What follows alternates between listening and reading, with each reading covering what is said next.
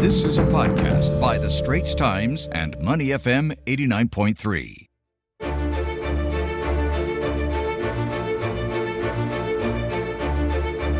Welcome to Power Play, a new series which is part of the Straits Times Asian Insider podcast channel. I'm Danson Cheong, ST's China correspondent based in Beijing.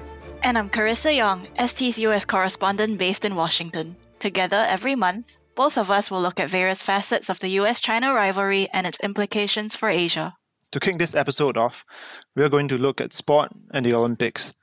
The Tokyo Olympics just ended this month, and the Beijing Winter Olympics are less than six months away.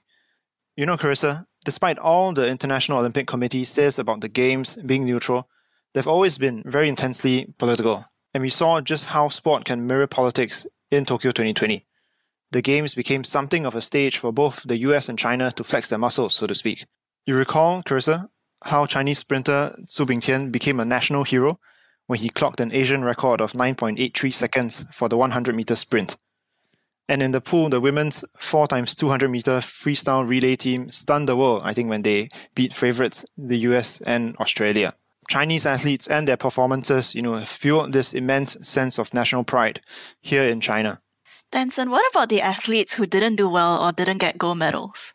That's a good question. I think this nationalism is a real double edged sword. If you win, you're celebrated as a hero. But if you lose, you become seen as a national disgrace. The Chinese table tennis mixed doubles team lost to the Japanese and was criticized by netizens. Also in badminton, the men's doubles team won a silver medal after losing to the team from Taiwan netizens, you know, were saying that they had insulted the name of China. And then this medal tally also became something of a funny competition between uh, the US and China.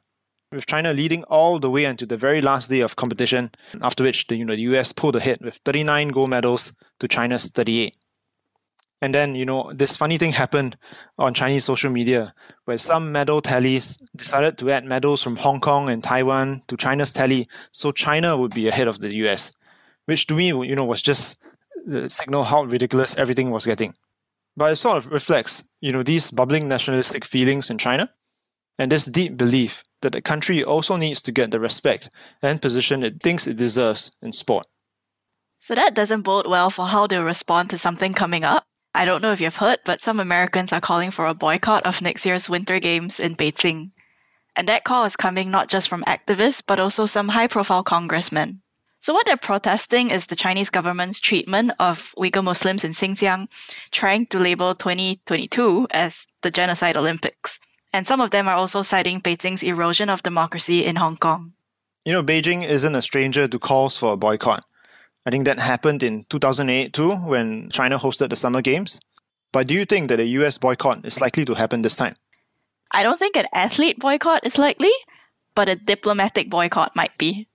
So, an athlete boycott is when a country's government and Olympic Committee refuses to send its athletes to compete at the Olympics. And the US did this before in 1980 when it led more than 60 nations in a boycott of the Moscow Olympics. This was in protest against the Soviet Union's invasion of Afghanistan. And unsurprisingly, the athletes hated it because essentially they were the ones being punished in the process of sending a message to the Soviet Union. So they were basically being prevented from competing in something that they've spent all their lives preparing for. There were supposed to be 466 members of Team USA in 1980, but Danson, did you know that according to the Washington Post, nearly half of them never had another shot at the Olympics?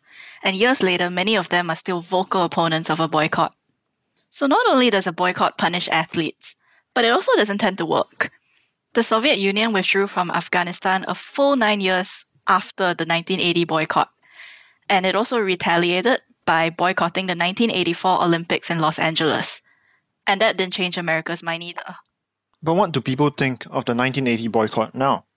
Well, they mostly think it was a mistake. Sports officials say that the athletes deserve better. So, one top official wrote to an American rower, Anita DeFrantz, and said that it was abundantly clear in hindsight that the boycott had no impact on the global politics of the era and instead harmed only her. But I think a diplomatic boycott might happen.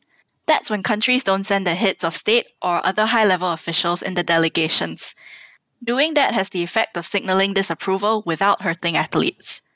But so far, the White House has been reluctant to throw its weight behind an athlete boycott. And not all advocacy groups are calling for an athlete boycott either. So I think that unless something drastic happens, a diplomatic boycott is as far as America will go. But Danson, do you think that any boycott is likely to change China's policies towards its minorities or towards Hong Kong? I don't think it's going to push China towards changing its policies at all. Issues like Xinjiang and Hong Kong are considered you know, core sovereignty issues for Beijing, and they're not going to want to be seen as buckling to any sort of Western pressure. This podcast is available on our audio app. That's A W E D I O. Like us and rate us. And now, back to our podcast episode. Danson, how do you think Beijing will respond to a boycott? And what about ordinary Chinese people? Well, the thing about a boycott is that what it does, you know, it calls global attention to China's mistakes, you know, shortcomings or, or problematic issues. I think at a time where uh, China wants to highlight its accomplishments, you know, such as how it's controlled the COVID-19 pandemic. So it's going to be humiliating and it will show that, you know, China's position on the world stage is still not where it wants to be. So Beijing will definitely respond. I think we might see consumer boycotts of brands from countries involved. And it could also, you know, suspend bilateral exchanges or engagements, you know, and sanction uh, foreign officials. As we were saying earlier, the Olympics are deeply symbolic and deeply political. And it's obvious that Beijing sees it this way too. So, what do you think the 2022 Games mean to China, and how different is this from 2008? So, the 2008 Olympics were a big coming out party for China of sorts. You know, and to many people, it was you know sort of the event that marked Beijing's arrival on the world stage. I think in many ways, the 2022 Games are not as big a deal, and one of the bigger reasons is that it's much smaller. Uh, you know, less countries take part in the Winter Olympics.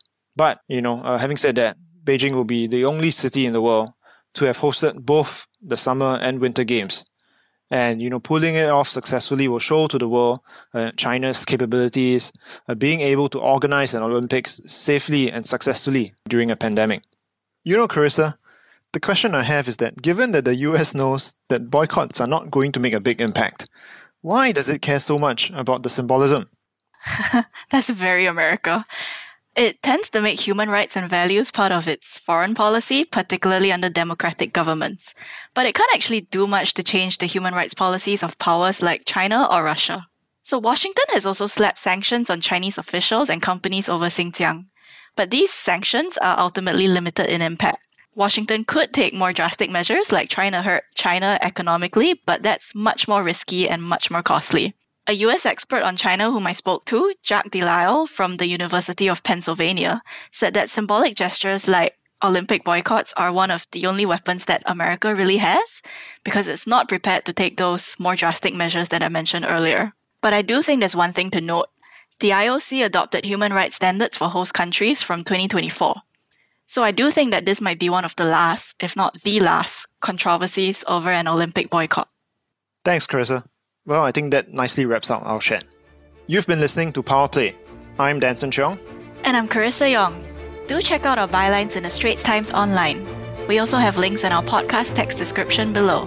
And don't forget to subscribe to the revamped Asian Insider podcast channel on your favorite audio apps Apple Podcasts, Spotify, or Google Podcasts. The Asian Insider Podcast channel is also available on Apple Podcasts, Spotify, Google Podcasts, and our audio app. That's A W E D I O. Like us and rate us.